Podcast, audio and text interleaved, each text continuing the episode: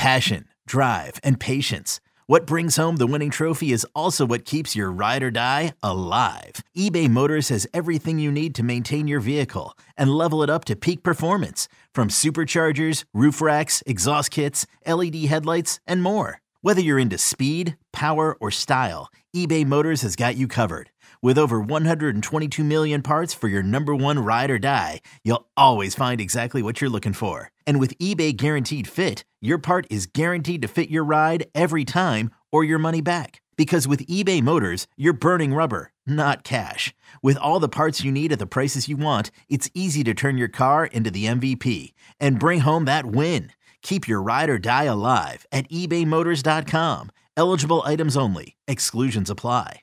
Old Man Winter here. If I had it my way, it would stay winter all year long. Short days, wind chill, black ice, and a good polar vortex. Oh, heaven! Wait, is it getting warm in here? Your cold snap is over, Old Man Winter. Spring has arrived.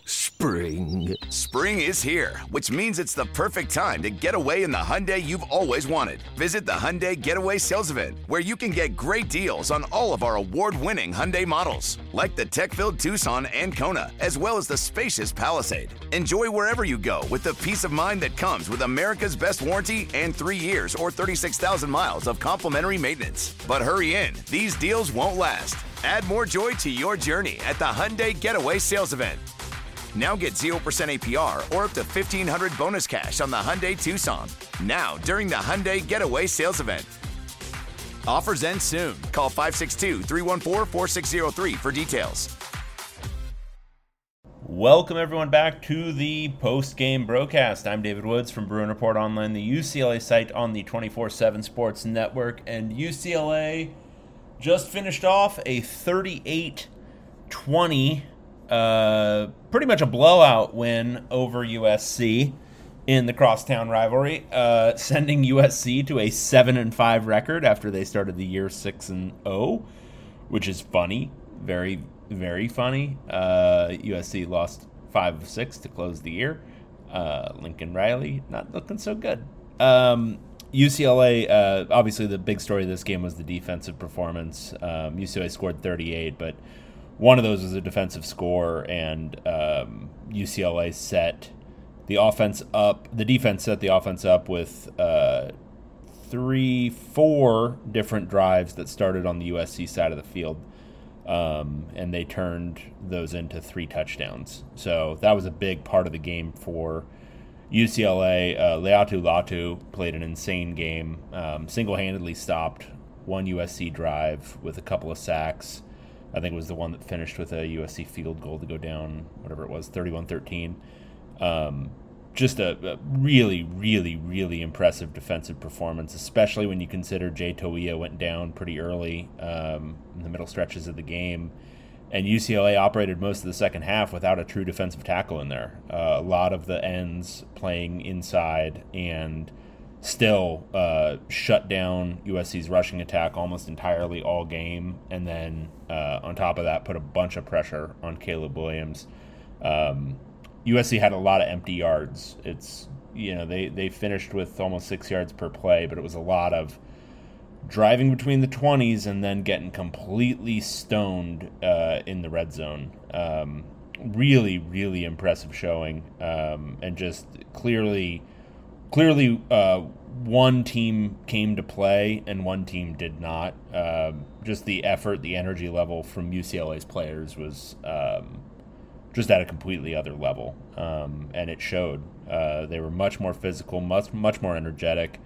Um, particularly that defense. The defense was really really impressive, and it wasn't just up front. I mean, I think for a lot of this game, the secondary played pretty well. Um, there was, you know, the the single coverage bust to Brendan Rice over Jaylin Davies. Um, you know, there were a couple other plays like that, but Kenny Churchwell had a game. Um, Alex Johnson played well. Uh, there, there was just a lot of really good um, from UCLA. I mean, even John Humphrey, he had like a couple of moments where guys caught balls on him, but he was right there. Um, his his coverage this year has been probably one of the highlights. Um, but Kamari Ramsey coming back, I think, was huge, huge for this defense. Um, but uh, again, Laiatu Latu, um, his the, the, the pressure he can put on. I mean, he's got 13 sacks now this year uh, in 11 games. He's he's going to approach.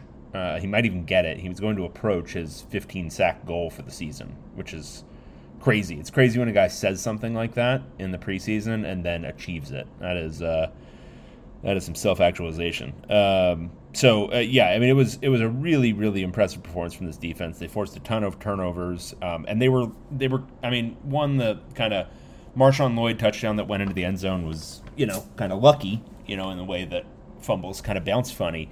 But the one Kenny Churchwell just ripped away from Zachariah Branch was, you know, that's just pure effort. Not many guys are going to be able to rip that ball away from a receiver who's trying to hold on to it. And uh, and UCLA. I mean, if you want one example of which team wanted this more, that was it right there. That that play. This guy ripped the ball away from that guy. One guy a sixth year senior, the other guy a true freshman. Sixth year senior wants this one bad, and he he took it from that true freshman. Um, and so, yeah, I mean, for this uh, this defensive effort was uh, among the best this season. I mean, I know we've we've talked a lot of crap about USC. Um, I do it on the podcast of champions all the time. We did it in the pre pre run up to this game. Uh, but this was still a very, very good offense coming in, and UCLA made it look pretty pedestrian. I mean, they, they got some drives together. They they they moved the ball okay, but um, just USC was clearly shook by what UCLA could do defensively. They were shook from the beginning of the game. Caleb Williams looked like he was trying to get the ball out even quicker than he usually does they just didn't look like they uh, had a great answer built into their game plan for what UCLA was going to do. And then the obvious was that they didn't throughout the game. Um, and that's got to feel good if you're D'Anton Lynn. Um, that you know the, way you have schemed this defense. I mean, we we're now nearing the end of the season. You got to give Lynn his flowers a little bit. This is largely the same personnel as last year. This is almost entirely the same personnel as last year. That uh, you know put together one of the worst defenses UCLA's had. And this year, again, with mostly the same guys, he's got UCLA as a defense that's, I mean, comfortably in the top 25 um, in most statistical categories. Um, and they're sound at all levels. Like, it's not like the pass defense is horrible, but the run defense is really good. It's, you know, do they have some weaknesses? Yeah, if you can run the ball and pass the ball and you've got a pretty decent offensive line, that you're going to cause some issues. But how many teams have that? We've seen two this year: Arizona and Oregon State. USC didn't have the offensive line, which I kind of cited in the pregame. And I, the only thing I wish I'd done is um, maybe uh, uh compensated a little bit more for that because you know how much of Arizona and Oregon State doing what they did to this defense had more to do with just their offensive lines being pretty good rather than whether they could run the ball and pass the ball pretty well. Um, and I probably leaned a little bit too far away from that um, because USC's offensive line wasn't good, and we knew that coming in. Um, so, I mean, really, really, really impressive performance from this defense. Um, offensively, I thought Ethan Garbers played uh, the game of his life. Um, you know, he's he's I, I've I've called him a check down quarterback, and I think that's still pretty fair. But for a check down quarterback, he played um, pretty close to a lights out game. Yeah, he missed some throws downfield, but what he was able to do under duress in this game was so essential for turning this into a semi blowout at the end rather than the nail biter it was looking to be coming into the second half. Uh, how many throws did he make while he was getting hit or nearly hit, where it was just a little dump off, but it was the right dump off at the right time? Um, I mean, the, the the the T.J. Harden touchdown throw for one, but just there was there were there were a handful of these plays where um, he was the only quarterback I think currently healthy on this roster who was going to make those plays, um, and you know, it's a combination of his mobility, but also, you know, just having a little bit more of that, you know, older guy feel for the game. Um, but even still, he was making plays that he doesn't usually make. I think he really wanted this one too. Um, and it was, you know, again, it was just one of those things that was evident. Uh, he took a hard hit, came right back in the game um, on that TJ Harden throw. But he played a, I mean, just a just a really, really, really good game. Um, interestingly, in the run game, UCLA it was a it was a heavy TJ Harden day, which you know if I if I knew the, the the coaching staff was always responsive to like understanding like which one of these runners is more explosive, which one isn't, um, I would have you know said that. I, I said in the in the preview, you know, I thought Harden could you know, have a have a big explosive day. But he ended up with 22 carries to Steele's 12. Um, and in those 22 carries, he had 142 yards and a touchdown, along with uh, the touchdown catch. Um, he had, you know, again, probably one of his best games of his career. Um, that version of TJ Harden is, uh, I mean, first you got to caveat that USC has a horrible defense, um, but that version of TJ Harden is, uh, he's the kind of guy who can start for a good UCLA team. Um, and so that was encouraging to see. Uh, the receiving corps, uh, you know, it continues to be um, kind of a an odd thing. Um, you know, UCLA. Uh, I think only had a couple of targets for Kyle Ford. Uh, ended up with six targets for J. Michael Sturdivant. Only caught him on one. a couple of those were just wildly overthrown balls. Um, it's just, you know, it's hard to explain at this point. But Logan Loya had 13 targets in this game, nine catches. Um, credited with one drop. I think he had a couple more. Um, it's, you know, that's the one curiosity with this offense. Um, well, not one, not the one, but it's one of the major ones. Is um, what went on with this receiving corps this year um, because it's it's ended up being a lot different from what it looked to be in the spring um, when it looked like you know we, we, haven't even heard what happened with Titus Mokiao but it looked like J. Michael Sturdivant, Kyle Ford, Cam Brown going to be you know heavy usage guys at the top of this, and uh, it's increasingly turned into the Logan Loya show as the season's worn on. And some of that is the you know the offensive line uh, being in poor shape, but um, it's just curious. It's very very curious. Um, Hudson Habermehl, a couple of touchdowns, uh, one just completely open running free, but the last one to kind of cap the blowout put them up 38 to 13, I think, at that point. Um, rumbling through some. I mean, it was just again another one of those indications of just how how the motivation level of these two teams was so different because Hudson Habermehl just makes a simple cut, defender is just lost, and then runs through tacklers all the way to the end zone on what should have been like a little dump off that was dropped for like you know a nice moderate gain uh, turns into a touchdown. Um, uh, he played well. Um, it was so yeah. So UCLA um, that puts them at seven and four. It drops USC to seven and five. Um, I guess the elephant in the room continues to be in the room, which is what does this mean? Um, and you know, I don't.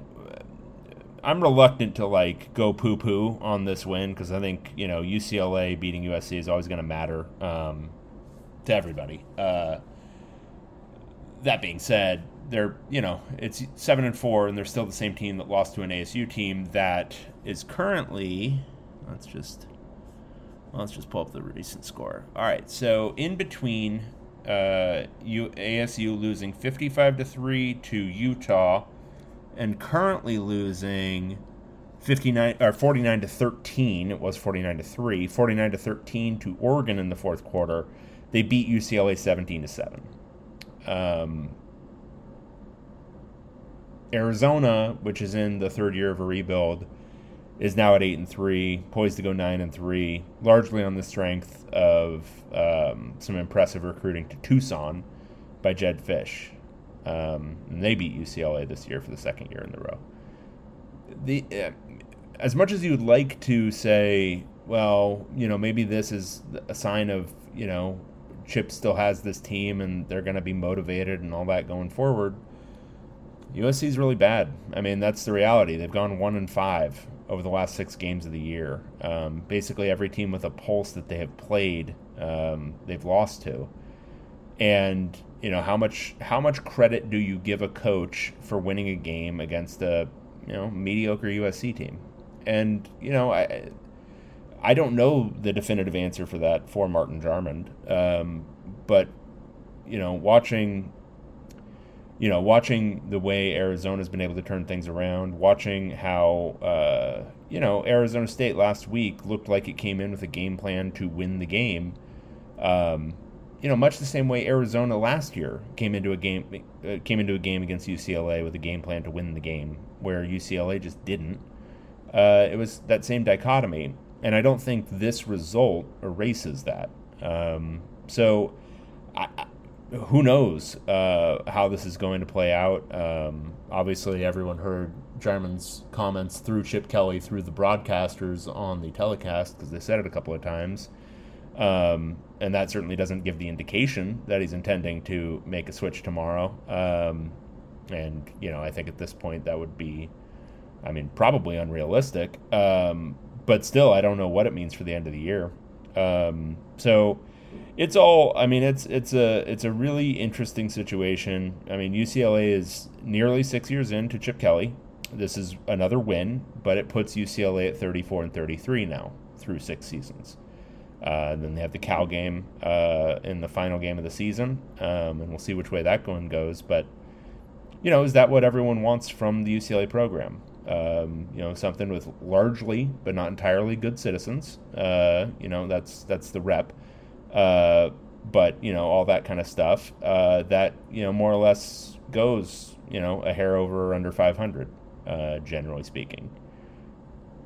I I can't answer for you. Uh, you have to decide for yourself. But um, I think that's kind of the the philosophical battle line being drawn there. Um, but you know, again, I don't want to diminish anyone's enjoyment of this win. Uh, blowing out USC is always a fun time, I think, for everyone in Westwood, everyone in UCLA land. So enjoy the win.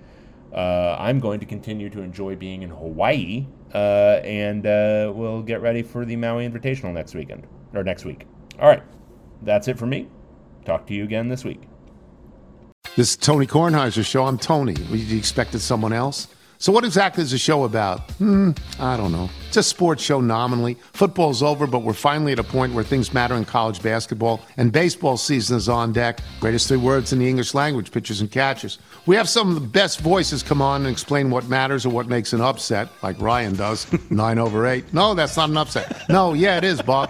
And if you're lucky, I might just tell you about my search for discounted sleep pants or my worries about what my dog just ate. Listen on the Odyssey app or wherever you get your podcasts.